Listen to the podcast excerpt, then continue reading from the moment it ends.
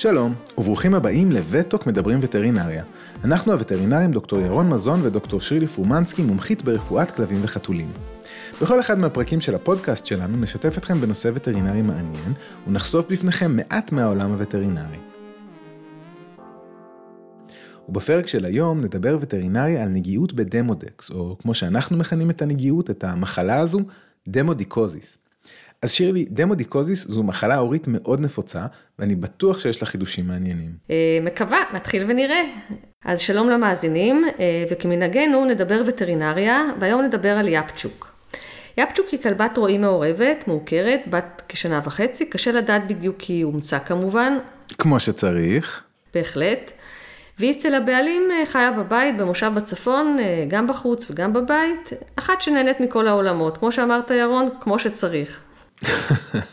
אז יפצ'וק שם חמוד באמת, שמתאים לכלבה חמודה, אה, התגרדה משהו כמו במשך חודש וחצי. בהתחלה הגירודים היו קלים, אבל אה, בהמשך היא סבלה מגירודים יותר מפושטים, אה, שלפי בעליה גרמו לה להתקרחויות רבות ומפושטות, ואפילו לאדמומית ופצעים רטובים, כמו שהוא כינה אותם, וגם בתדירות מאוד מאוד גדולה. היא טופלה באנטיביוטיקה במשך שבועיים, ולפי דברי הבעלים שלה, היה איזה שיפור קל להערכתו. אבל אה, אחרי שהיא סיימה את האנטיביוטיקה, הייתה שוב החמרה. אז כמובן, כמו בכל בעיה הורית של בעל חיים, שאלתי את הבעלים האם מישהו משאר בני הבית סובל גם הוא או, או היא מנגעים הוריים, והתשובה הייתה שלא. אז מה מצאנו בבדיקה הפיזיקלית? מצאנו כלבה צעירה באמת, חמודה מאוד, אה, שנראה שהיא באמת סובלת מגירודים, ממש כאלה שמטריפים אותה אפילו. אה, וכתוצאה מכך אה, נוצרה פציעה עצמית, קרחות שאנחנו מכנים אותן בשפה מקצועית אלופציה, וברבים אלופציות. אפשר היה להבחין גם במעט קסקסת, קראסט, גירוי הורי שמתבטא באדמומית שנקרא אריתמה, וגם היו מספר פצעים הוריים דמויי אקנה, שאנחנו מכנים אותם קומדונים. הממצאים בבדיקה הפיזיקלית נגעו בעיקר ללקויות בעור, אה, ושאר הבדיקה הייתה בסך הכל בתחום הנורמה, כולל בדיקת האוזניים. אה, תמיד תמיד, ובעיקר בבעיות עור, אבל כמו שאמרתי, תמיד חשוב להקפיד לבדוק את האוזניים, היות והאוזן החיצונית, גם האפרכסת וגם תעלת האוזן החיצונית נחשבות כחלק מרקמת העור. לעתים אנחנו מוצאים את הבעיה ההורית הראשית דווקא באוזן. אה, אחת הדוגמאות המצוינות לכך היא מתחום האלרגיה דווקא. לעתים המופע היחיד שמכוון אותנו לאלרגיה הוא דלקת אוזניים. בעיקר בכלבים, אבל גם בחתולים. שירלי, אז מה עושים עכשיו? דיברנו בפרק של פטרת בחתולים או דרמטופיטוזיס, שגירוד וקרחות בבעלי חיים צעירים יכולים להימצא בעיקר תחת שלוש קטגוריות עיקריות של זיהום בקטריאלי, זיהום פטרייתי או טפיל חיצוני. בדיוק, ומי מהמאזינים שלנו שלא זכר או לא האזין לפרק, אה, אז מצוין שחזרת על זה, ואנחנו מזמינים אתכם המאזינים אה, להקשיב לפרק על דרמטופיטוזיס. אה, ובגלל השילוש הקדוש הזה, אנחנו באמת מבצעים בדיקה לאבחון הבעיה, תוך כדי שלילה של גורמים אחרים. אז דבר ראשון דגמנו, דקרנו את אחד הקומדונים, הפצעים האלה, ועשינו ממנו משטח ציטולוגיה כדי לראות מה יש שם. שירלי, הרי כשאנחנו דוגמים קומדון, אנחנו כמעט תמיד משוכנעים שנראה שם חיידקים. אז למה בכלל לעשות את הבדיקה הזו? למה בכלל לדגום את, ה, את הקומדון? אז יש שלוש סיבות לדגום את הנגע הזה. הסיבה הראשונה היא בכל זאת כדי לאשש או לשלול את ההבחנה.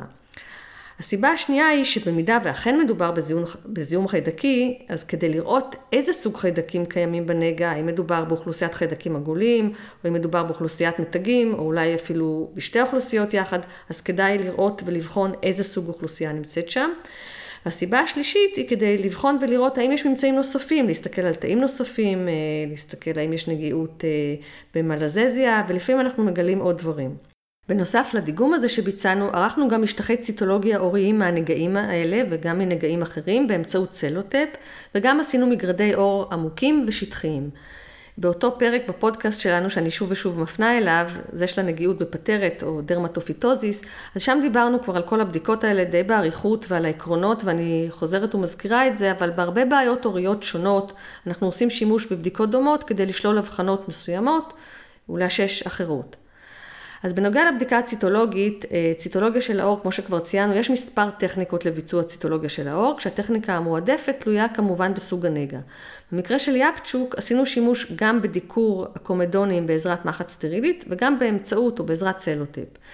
בדיקור או בדיגום מתוך הקומדון, לאחר שדוקרים או מפוצצים את הקומדונים האלה בעזרת מחט סטרילית, אנחנו מעבירים את מה שיש לנו בקצה המחט, שבאמצעותה דגמנו, אה, אנחנו עושים את זה בזהירות, אה, מעבירים אל זכוכית נושאת, אנחנו משטחים, מקבעים וצובעים בצביעת Diff-Quik. אנחנו מייבשים אחרי הצביעה, ואז כשהמשטח מוכן, אנחנו מסתכלים על המשטח הצבוע שהתקבל במיקרוסקופ כמובן. אה, ולגבי משטח הציטולוגיה שנעשה באמצעות סלוטייפ, אני לא רוצה להאריך יותר מדי על אופן הביצוע, ואתם יותר ממוזמנים להקשיב שוב לפרק אה, פטרת בחתולים דרמטופיטוזיס. כן, רק אגיד ממש בקצרה, כמו שכבר ציינו גם שם, אנחנו מדברים על המוצר הזה שקיים בכל בית ומשרד, סלוטייפ פשוט. אנחנו חותכים ממנו חתיכה מוארכת קטנה, מחזיקים ככה בעדינות בשתי הקצוות עם הצד הדביק כלפי מטה, כלפי הלקות העורית או הפרווה של בעל החיים, ומצמידים את הסלוטייפ לאזור של הנגע מספר פעמים. ואז מעבירים ומדביקים אותו על זכוכית נושאת. אנחנו מכנים את המשטח הזה משטח מגע, כי אנחנו בעצם נוגעים בלקות ואוספים ממנה דגימה. אנחנו מקבעים את החלק התחתון של המשטח עם מצית וצובעים בצביעה מיוחדת. לאחר שהמשטח מוכן, אנחנו בוחנים אותו גם מתחת למיקרוסקופ. ומה אנחנו מחפשים? שמרים מסוג מלסציה או מלזזיה, כמו שאת אה, נוטה לקרוא לה, חיידקים שונים. אנחנו יכולים להבדיל בין חיידקים עגולים, כמו סטפילוקוקים, או בין אה, מתגים שפחות מוצאים אותם באור, תאים דלקתיים, או כל ממצא אחר חריג. בסוף קצת הארכנו, אבל זה עליך.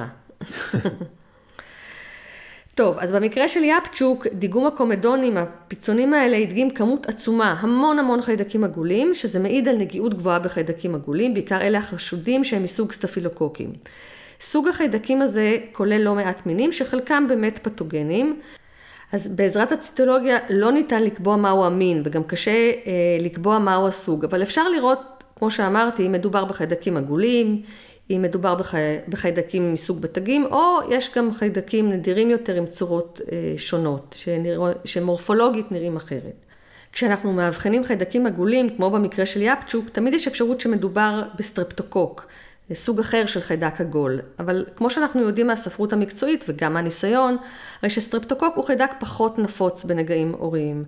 אה, ואנחנו בדרך כלל חושדים כי מדובר בחיידק מסוג סטפילוקוק. דלקת עורית על רקע חיידקית נקראת בשפה מקצועית פיודרמה. אה, מה עוד ראינו בנוסף לחיידקים העגולים? ראינו גם הרבה מאוד תאים לבנים מסוג נויטרופילים, שחלקם אף הכילו חיידקים בתוכם, ולא רק ברקע של המשטח או מחוץ להם. במקרה כזה, הרבה פעמים כדאי ומתבקש לשלוח גם תרבית חיידקית, גם כדי לאפיין את סוג ומין החיידק, אבל גם כדי לדעת לאיזו אנטיביוטיקה הוא רגיש או עמיד. אני מודה שבמקרים שמגיעים אלינו פעם ראשונה, אנחנו לא תמיד עושים את זה. גם כי אנחנו רוצים לראות תגובה לטיפול, שזו פרקטיקה טיפולית מקובלת לחלוטין, ותחשבו עלינו כשאנחנו הולכים לרופא עור או רופא משפחה עם איזה בעיה הורית או עם אקנה בפעם הראשונה, במרבית הפעמים אנחנו מקבלים טיפול אנטיביוטי מקומי או סיסטמי כזה או אחר, ללא תרבית. אז אנחנו נוהג, נוהגים בדיוק באותו האופן אה, ברפואה וטרינרית, אה, וכך גם נהגנו במקרה של יפצ'וק. הסתפקנו בממצאים המובהקים, אה, בנינו גם על הספרות הרפואית, ולכך היא נועדה, בין היתר. וגם על הניסיון. נכון, צודק. שמחה שאנחנו מסכימים. אז מה זה בעצם אומר? שהסיבה לבעיה ההורית, לגירודים, להתקרחויות, לכל הסימנים של יפצ'וק, היא זיהום חיידקי? אפשר להגיד בזהירות שיש זיהום חיידקי, זה ודאי. השאלה הגדולה היא האם הזיהום החיידקי הוא הגורם הראשוני לבעיה, או גורם משני שהצטרף או התלבש או תפס טרמפ על בעיה ראשונית שונה לגמרי. אה, זה קורה לא מעט, ולכן הבדיקה הנוספת שאנחנו עושים, בנוסף לבדיקה הציטולוגית, היא מגרד עורי. גם את הבדיקה הזו הזכרנו ודיברנו עליה בפרק של דרמטופיטוזיס. אה, המטרה של המגרדים האלה היא לזהות טפילים עוריים מיקרוסקופיים, כאלה שאנחנו לא רואים בעין. אנחנו משתמשים בחלק הכהה, החלק הפחות חד של להב הניתוח, ומגרדים בעדינות מעל אותו הנגע ההורי, אותה הקרחת. במקרה של חשד לטפיל הדימודקס, רצוי מאוד לצבות ככה ממש את האור כדי לנסות לשחרר את הטפיל, את הדימודקס מהסערה. האמת, אה, אני עושה ככה, אתה עושה עם החלק אחד של הלאו אחרי שאתה מכה אותו ירון, או משפצר בעגה צבאית. וואו, שירלי, איך את זוכרת? כל הכבוד. אין ברירה, חייבים לזכור. אז אנחנו עושים גם מגרדים שטחיים יותר וגם מגרדים עמוקים יותר, כי יש טפילים שנוטים לחיות בשכבות החיצוניות יותר של האור של האפידרמיס, ואחרים בשכבות העמוקות יותר של האור. ואיך אנחנו יודעים שהגענו לשכבות העמוקות יותר של האור, איזה סימן יש לנו? הסימן הוא כשאנחנו מזהים מעט דם, כשאנחנו ככה מגרדים עם החלק האחורי או הקדמי של הלאו את האור. חשוב לי להגיד שוב שלמרות שנראה אה, שהגירוד הזה של שכבת האור בעזרת הלאו הוא כואב, הוא ממש לא כואב, אולי רק מעט לא נעים, ומרבית הכלבים והחתולים מאפשרים לנו לעשות את זה בכלל בלי שום בעיה. בעיקר אם אנחנו נותנים להם איזה ככה צ'ופר קטן בסוף. אז את מה שהצלחנו לגרד על קצה הלהב, את, הניצל, את, אותה הניצולת הזאת, אנחנו מעבירים לזכוכית נושאת, שעליה הנחנו מראש מעט שמן אימרסיה, אנחנו משטחים את החומר שגורד, ובוחנים את המשטח או המגרד מתחת למיקרוסקופ בהגדלה של אובייקטיב אה, כפול 4 או כפול 10 אה, בדרך כלל. חשוב לזכור שהבדיקה הזו היא לא 100 אחוזים, אה, יש לנו מקרים של פלס נגטיב, כלומר יש דימודקס, אבל אנחנו לא מצליחים לאבחן אותו, הבדיקה הזו לא מראה אה, את הטפילים האלה. יש לכך מספר סיבות שנדבר עליהן כשנסביר קצת איך הטפיל הזה חי על הכלבים או החתולים, באיזה טכניקה אה, הוא משתמש, וכמובן שסיבה נפוצה אחרת היא שהטכניקה של ביצוע הבדיקה לא מבוצעת באופן המיטבי, לדוגמה, אם לא מגיעים עמוק, עמוק מספיק, או לחילופין שלא צובטים את האור כמו שהסברתי קודם. אז תאמינו או לא, ככה עשינו גם ליאפצ'וק ששיתפה פעולה יפה, גם עם מגרדים שעשינו לה באזור הפנים, שזה תמיד מעט, אבל באמת רק מעט פחות נעים. וכשהסתכלנו על המגרדים האלה מתחת למיקרוסקופ, מיד ראינו מה הבעיה הראשונית, ממנה סבלה יאפצ'וק כבר חודש ימים, או יותר מחודש ימים. אה, מתחת לעדשה שכב לו בנחת, הניע בארבעת זוגות גפיו או רגליו יצור זעיר דמוי סיגר, אה, בשם דמודקס. וואי, שירלי, אני מת על זה. קודם כל, זה ממש כיף לראות ולקבל הבחנה בצורה אה, ודאית וחד משמעית. והדבר השני, ממש כיף לראות את העקריות האלה שוחות להם בתוך השמן. יש בהם, כאילו, התנועה האיטית שלהם משרה מעין רוגע מוזר.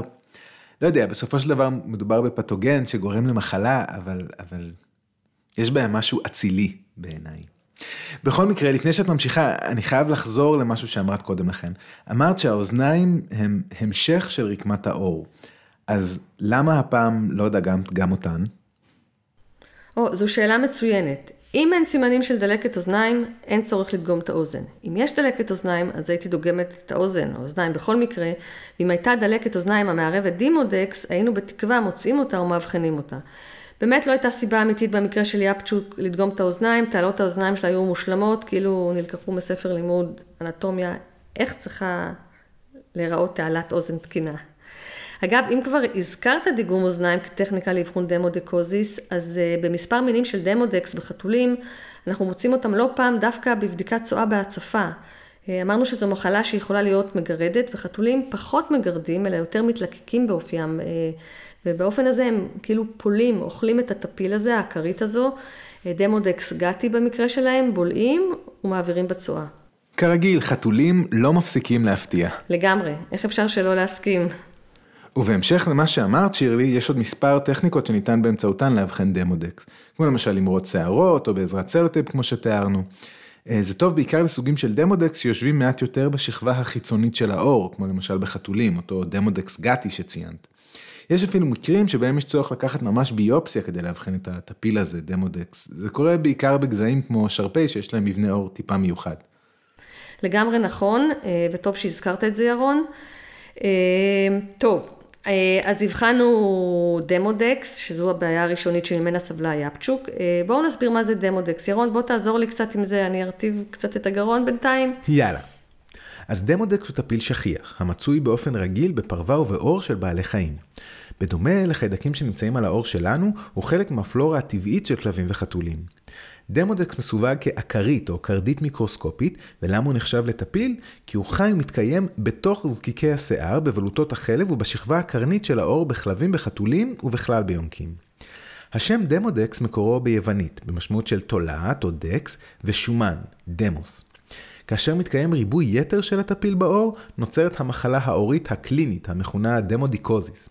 חשוב לציין כי דמודיקוזיס היא אחת ממחלות העור השכיחות ביותר בכלבים. המין הנפוץ של דמודקס בכלבים נקרא דמודקס קאניס, אבל קיימים עוד מינים.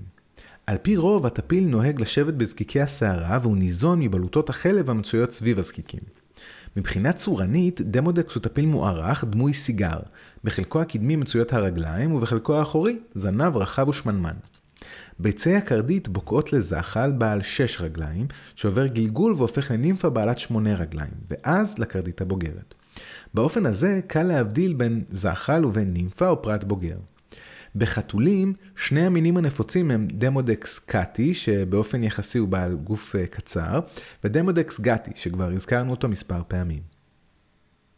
דמודיקוזיס, שהיא מחלת עור טפילית, מופיעה בעיקר בכלבים צעירים ממש עד בוגרים צעירים. כלומר, כלבים בני מספר חודשים עד שנה וחצי או שנתיים, בהם מערכת החיסון אינה מפותח, מפותחת דייה. לא ברור האם המרכיב להתפתחותה של המחלה הקלינית הוא מרכיב אימונולוגי בלבד, או שקיים גם איזשהו מרכיב גנטי.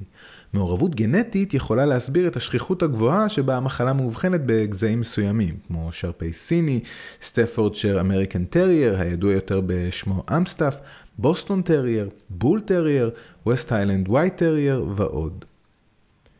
אין הבדל בשכיחות בין זכרים ונקבות, אבל יש גורמי סיכון נוספים לדמודקס חוץ מגיל וגזע. למשל נגיעות בטפילי מעיים, וגם אורך השערה קובע מסתבר. כלומר, לפי סוגי הגזעים שתיארנו המאובחנים עם דמודיקוזיס בשכיחות גבוהה יותר, הרי שנראה כי אורך פרווה קצר יותר הוא בשכיחות גבוהה יותר. אך כאמור, וזו נקודה חשובה ואני חייב לחדד אותה, כל כלב צעיר יכול לסבול מדמודיקוזיס ללא קשר לגזע שלו או לאורך השערה. ואנחנו מאבחנים דמודיקוזיס לא רק בכלבים אה, מהגזעים שציינו. ולא נשכח את ידידינו החתולים ואת המאזינים שאוהבים אותם ומטפלים בהם במסירות. אז בחתולים, בדומה לכלבים, אלה ככל הנראה אותן סיבות להתפתחות המחלה בחתולים צעירים. זאת אומרת, בעיה אימונולוגית ו/או בעיה גנטית. ניתן לאבחן דמודיקוזיס גם בכלבים וגם בחתולים מבוגרים. כלומר, יש מופע של דמודקס לא רק בכלבים וחתולים צעירים, אלא גם מופע בכלבים וחתולים מבוגרים. כשאנחנו מאבחנים דמודקס בכלבים או חתולים מבוגרים, בשונה מהמצב של המופע הצעיר, בדרך כלל המחלה נקשרת למחלה סיסטמית אחרת, הנמצאת ברקע, וקשורה לדיכוי של מערכת החיסון.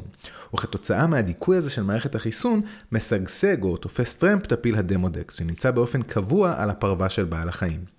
למעשה, כל מחלה ברקע יכולה לגרום לכך. מחלות אנדוקריניות כמו מחלת קושינג או תת פעילות של בלוטת התריס נחשבות מאוד גבוה ברשימה הזו של מחלות אחרות ברקע.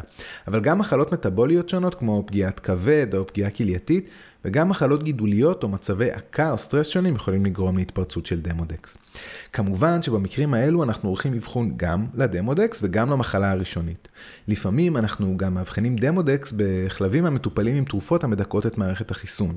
בין אם הם מטופלים בצורה סיסטמית, בכדורים, בין אם הם מטופלים אה, בטיפול מקומי כמו משחה או קרם. וכן, אולי תתפלאו לשמוע, אבל דמודיקוזיס מאובחן לא פעם גם בכלבות בהיריון, ובדיוק מאותה סיבה של דיכוי מערכת החיסון במהלך ההיריון. ירון, סיכום מצוין. אה, רק להוסיף משהו קטן החשוב, כי תמיד אנחנו נשאלים על זה. דמודיקוזיס היא מחלה טפילית, אך היא אינה מדבקת או אינה מועברת לבני אדם. הקרדית הזו היא ספציפית למאכסן שלה. גם לאנשים יש דמודיקוזיס, אה, אבל מינים אחרים מאלה של כלבים וחתולים או יונקים אחרים. ההדבקה בין כלב לכלב אה, או בין חתול לחתול מתבצעת או נעשית באמצעות מגע עורי, כלומר באמצעות מגע ישיר של העור. ולכן גינות כלבים הן מקור מצוין להדבקה בדמודקס בכלבים צעירים. אגב, גם כלבה מניקה יכולה להעביר לגורים דמודקס באמצעות אותו מגע ישיר. אה, כבר הסברנו למה כלבות מניקות עלולות לסבול מדמודקוזיס. דיברנו על המופע הגילי אה, של דמודקס בכלבים צעירים ובכלבים מבוגרים. אז לא כדי לבלבל אתכם, בנוסף למופע הגילי של מופע בכלבים צעירים, מופע בכלבים מבוגרים, יש שתי צורות של מופע קליני, אה, שהן מאופיינות לפי מיקום, או יותר נכון לפי פיזור או היקף הנגעים, ובכך אני מתכוונת למופע מקומי ולמופע מפושט. ליאפצ'וק שלנו, שלא שכחנו אותה לרגע, אפשר להגיד שהיה מופע מפושט. היו לה נגעים שענו על הקריטריונים של ההגדרה למופע מפושט. היו לה מספר אזורים שראינו את הנגעים האלה, בראש, בגוף וגם בגפיים. אה, מופע גם יכול לחשב למופע מפושט אם כלב או כלבה סובלים מדמודקוזיס בפרק זמן של למעלה מחצי שנה, כלומר שישה חודשים. הסימנים הקליניים של דמודקוזיס אה, כוללים קרחות, אלופציות, אריתמה שזו אדמומית, crust, סבוריה, קומדונים, פפולות ובמקרים כרוניים גם פיגמנטציה ואפילו ליכניפיקציה שהיא תוצאה של עיבוי האפידרמיס, השכבה החיצונית של העור, כתוצאה מאותה דלקת כרונית. במקרה קיצון, ואני לא ראיתי אף אחד כזה לשמחתי במשך קרוב ל-30 שנה, כלבים עם דמודקוזיס מפושט עלולים להראות סימנים קליניים שכוללים גם פיודרמה עמוקה, נפיחות קיצונית של העור, הגדלת קשרי לימפה אזוריים, עייפות קיצונית ואפילו חום. אה, כך לפחות לפי הספרות המקצועית, אה, וכמובן גם דלקות אוזניים שציינו קודם אה, שיכולה, דלקת אוזניים יכולה להיות מופע בודד של דמודקוזיס או חלק מדמודקוזיס מפושט. אז בחזרה ליפצ'וק שלנו, יפצ'וק גם התגרדה, אפילו מאוד. אבל לא כל הכלבים עם דמודקס מתגרדים. זה תלוי גם אם יש זיהום חיידקי משני, כמו אצל יפצ'וק, שכמעט תמיד מעלה את סף הגירוד, ויש לו חובת אשם, כמו שאנחנו נוהגים לומר. אה, סיבה נוספת לגירוד, וגם כמו שאנחנו מכירים את זה, גם מהכלבים שלנו ואפילו מעצמנו, יש כלבים שיש להם נטייה להתגרד יותר מלאחרים. אה, אני קוראת להם או מכנה אותם כלבים גרדניים. אה, יש לכך סיבות של סף גירוד ואופי של כלב, אבל לא, לא ניכנס לזה עכשיו. באופן כללי, כל המופע הקליני הזה אה, הוא תוצאה של פגיעה של הטפיל בזקיקי השערות וברקמה התומכת שלהן, ומכאן הנשירה וההתקרחות, אותה אלופציה. הדלקת הזו גורמת לאדמומית, לפגיעה בשכבה הקרנית של העור, ולחדירה של חיידקים ולדלקת ההורית, שהתוצאה היא כמובן גרד ופציעה עצמית ומין מעגל קסמים כזה שמגביר את הגרד ואת המופע הקליני. אז עכשיו, אחרי שהבנו שדמודקס הוא טפיל אורי, סוג של קרדית, ואנחנו יודעים איך הוא נראה, איך הוא מועבר, מה המופע הקליני שלו ואיך אפשר לאבחן אותו, נראה לי שהגיע הרגע לדבר על איך מטפלים בדמודיקוזיס. מה שנכון נכון. אה, חשוב להבין שבכל מקרה מטפלים גם בדמודקס עצמו וגם בזיהום החיידקי המשני. מקווה שהנושא הזה של חשיבות הזיהום המשני, החיידקי, הסימנים הקליניים שלו כבר ברורים מאליהם. אז כמובן, כמו שאמרנו קודם, אם יש מחלה סיסטמית אחרת הגורמת לדיכוי מערכת החיסון, יש לאבחן אותה וכמובן לטפל בה. מקרים רבים של המופע המקומי של דמודקוזיס בגיל צעיר אה, יכולים לחלוף מעליהם גם בלי טיפול אחרי חודש או חודשיים. הבעיה מתחילה כשנגעים מתפשטים אה, וגם בנוסף אנחנו לא יודעים אם ומתי אה, הם יתפשטו ולכן אנחנו נמליץ לטפל בכל מקרה. אה, כשל בטיפול יכול לנבוע מקרדית ממין עמיד יותר מהמין השכיח, אה, מחוסר טיפול בפיודרמה, אותה דלקת העור הזיהומית המשנית, אה, שימוש בתרופות עם משפחת הגלוקוקורטיקואידים שרק מחמירות את המחלה כי הן מדכאות את מערכת החיסון. למעשה הטיפול בגרד חייב להיות מטופל באמצעות אנטיביוטיקה ולא בסטרואידים שהם רק יתרמו למצב של דיכוי מערכת החיסון וכתוצאה מכך להתפרצות חריפה עוד יותר של הנגיעות בדימודקס וזו נקודה חשובה. בעבר היו לנו מספר אמצעים טיפוליים, אנחנו לא נזכיר את כולם, אבל כן נזכיר כמה מהם. אנחנו נזכיר את הטיפול באיברמקטין אה, ובמילבמצים אה, אוקסים. איברמקטין הוא חומר ממשפחת הלקטונים, בעל טווח פעולה נגד קרדיות בכלל, אה, וביניהם דימודקס. הדרך הנכונה לתת אותו לטיפול בדמודקס הוא במתן פומי דרך הפה, פעם אחת ביום, למשך ארבעה שבועות, ואני רוצה להדגיש שלא נכון לתת אותו בהזרקות תת-הוריות להתוויה בטיפול בדמודקס. אנחנו נותנים את הטיפול כך שאנחנו עושים במשך שבוע טיפול יומי במינונים עולים של איברמקטין עד להגעה למינון הטיפולי כדי למנוע תופעות לוואי בלתי רצויות של איברמקטין. כיום ניתן גם לבצע בדיקה למוטציה בשם MDR1 אה, או ABCB1, זו אותה מוטציה, פשוט היא יותר ידועה בשם MDR1, כדי להבחין איזה כלב עלול לפתח אה, תופעות לוואי לשימוש באיברמקטין, ועדיין אנחנו נזהרים לא להתחיל עם המינון הטיפולי, אלא עולים ככה בהדרגה, כי כל כלב, גם כאלה שלא נמצאים חיוביים למוטציה הזו, עדיין יכולים לפתח תופעות לוואי. במקרים של דלקת אוזן חיצונית, כתוצאה מדמודקס, אנחנו נוהגים לתת את הטיפול באיברמקטין במתן מקומי, כמו שעושים טיפול אוזניים, באמצעות טיפות אוזניים. חשוב לזכור כי יש גזעים ידועים כמו קולי, בורדר קולי, כלבי רועים אוסטרליים, והרשימה באמת עוד ארוכה ונמשכת, אבל גם כלבים מגזעים לא רשומים, אה, כלבים מעורבים, יכולים להיות רגישים לאיברמקטין. הזכרנו קודם את הבדיקה למוטציה שנקראת MDR1 או ABCB1. אה, כלבים חיוביים למוטציה הזו אינם יכולים להיות מטופלים עם איברמקטין והיסטורית היו מטופלים עם אה, מילבמיצין אוקסים, אבל גם כלבים עם המוטציה הזו עדיין יכולים להיות רגישים אה, למילבמיצין אוקסים ואפילו במינונים הנמוכים יותר. גם מילבמיצין אה, ניתנת במתן פומי דרך הפה וגם היא יכולה להינתן במתן מקומי לדלקת אוזניים אה, על רקע של דמודקס אה, וגם לתופעות לוואי. אז שוב, אני לא רוצה להתעכב יותר מדי על התרופות האלה ועל משך הטיפול בהן, כי היום לשמחתנו יש לנו תכשירים נהדרים, יעילים, לא רעילים, אה, שיכולים להינתן לכל הכלבים, גם אלה החיוביים למוטציה. ובנוסף, אה, בדרך כלל גם מספיקה מנה אחת של אה, חלק אה, מהם, כדי להיפטר באמת מהטפיל המרגיז הזה. מהניסיון שלי לפחות לגבי, הנה ברווקטו, אמרתי את שם התרופה שאני ממליצה עליה, זה ככה גם במרבית הפעמים. איך שאני מציינת ברווקטו, אני מתכוונת למשפחה של תכשירים נגד פרושים וקרציות, שגם אם אין להם התוויה רשמית, הרי שנמצא שיש להם טווח לקטילת קרדיות. ואלה הם התכשירים ממשפחת האיזוקסלוזין אה, הניתנים במתן פומי דרך הפה, אה, ואני, כשאני אומרת את זה אני מדברת על ברווקטו, נקסגרד, סימפריקה אה, וקרדיאלו. בנוסף, אה, במקרים נדרשים, כשיש פיודרמה חריפה, אנחנו עושים שימוש בשמפו אנטי-בקטריאלי, בנוסף על הטיפול הסיסטמי באנטיביוטיקה, על מנת לסייע בהורדת העומס החיידקי. בכלל, שמפו רפואי יש לו תפקיד חשוב בהרבה מחלות הוריות, אה, וכמובן יש לנו המלצה חד משמעית אה, לסרס ולעקר כלבים וכלבות בהתאמה. גם כי מחזורי הייחום בכלבות יכולים להביא לחזרתיות, ובכלל, כלבים עם היסטוריה של דמודקס מפושט, ההמלצה היא לא להרביע אותם בגלל אותו החשד של מעורבות גנטית או חשד לבעיה, לבעיה במערכת החיסונית שמאפשרת ככה לקרדית להתרבות ולשגשג ולגרום למחלה קלינית, ואנחנו לא רוצים להעביר את זה אה, לדור הבא. שירלי, איך יודעים שהנגיעות בדמודקס הסתיימה והכלב נקי מדמודקס? גם בשבילו, כדי שלא תהיה חזרתיות, וגם כדי שלא ידביק אה, כלבים אחרים. עוד שאלה מצוינת, קיימים מספר פרוטוקולים או המלצות למגרדי עור במהלך הטיפול. אחד הפרוטוקולים המומלצים בעבר היה לטפל אה, במשך ארבעה שבועות, לעשות מגרד ראשון לאחר טיפול, ואחריו כל שבועיים מגרד עד קבלת שלושה מגרדים שליליים בהפרש של שבועיים זה מזה. אחר כך ההנחיה התעדכנה והפכה לשני מגרדים עוקבים שליליים. בכל פרק הזמן הזה אנחנו ממשיכים לטפל כמובן. אז נכון שזה היה נכון בזמנו, אבל היום יש לנו חומרים שלא רק הם הרבה יותר בטוחים לשימוש, וכמובן נוחים לשימוש, כי מה זה לתת טבליה לעיסה או טעימה פעם אחת וחלאס דמודקס? הם גם הרבה יותר יעילים, ובדרך כלל מספיקה מנה אחת מהם. נכון שעדיין אנחנו ממליצים, גם עם טיפול בברבקטו ותכשירים מאותה המשפחה, לעשות שני מגרדים עוקבים שיהיו שליליים בהפרש של שבועיים זה מזה. כי גם כלב שנראה כי הפרווה חזרה לצמח ואין פיודרמה ואין גרד, עדיין יכול לשאת על הפרווה דמודקס בכמות כזו שעלולה לגרום לחזרתיות, או אפילו להדביק אולי כלבים אחרים. אבל כמו שאתה ואני יודעים ירון, הרבה פעמים או כמעט תמיד אפשר לומר, הבעלים לא חוזרים ברגע שהכלבים בסדר, כלומר הנגעים חולפים, יש צימוח של הפרווה, הכלב או הכלבה נינוחים יותר ולא מתגרדים, אז כנראה שנפטרנו מהקרדית הזו. אני באופן אישי ממליצה על ברווקטו, אני לא יכולה להיזכר במקרה אחד שהייתי צריכה לחזור על טיפול של מתן אה, טבלייה אחת.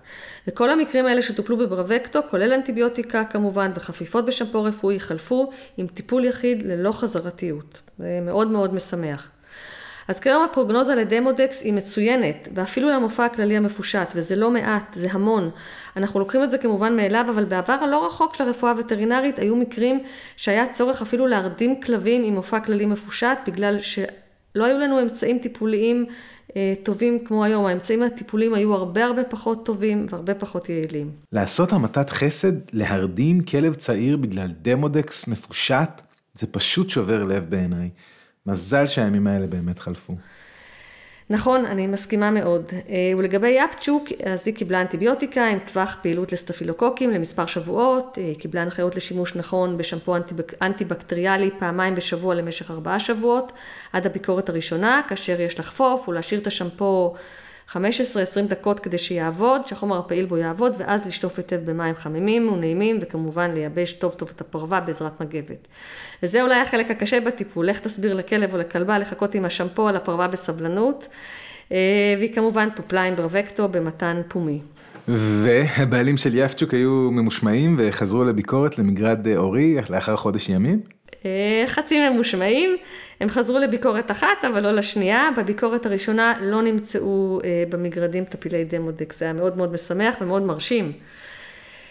טוב, זה באמת כבר מרשים. תודה רבה שירלי, היה עוד פרק שדיבר על מחלה אורית מעצבנת ומגרדת, שעם טיפול מתאים ולא מסובך מדי ניתן לפתור אותה. וכרגיל אנחנו רוצים להודות גם לכם המאזינים שהאזנתם לנו גם הפעם. מקווים שנהניתם מהפרק של וטוק מדברים וטרינריה להיום. אנחנו דוקטור ירון מזון ודוקטור שירלי פומנסקי. אתם מוזמנים לשאול אותנו שאלות על מה ששמעתם היום. אם יש לכם הערות, הערות או סתם סיפורים מעניינים, שתפו אותנו בדף הפייסבוק שלנו. פשוט חפשו וטוק מדברים וטרינריה בפייסבוק. וניתן להאזין לפרקים נוספים בספוטיפיי, גוגל פודקאסט, אייטונס ובאתר שלנו. ואם נהניתם ואתם חושבים על חברים נוספים שיהנו מהפודקאסט שלנו, שתפו גם אותם. להתראות.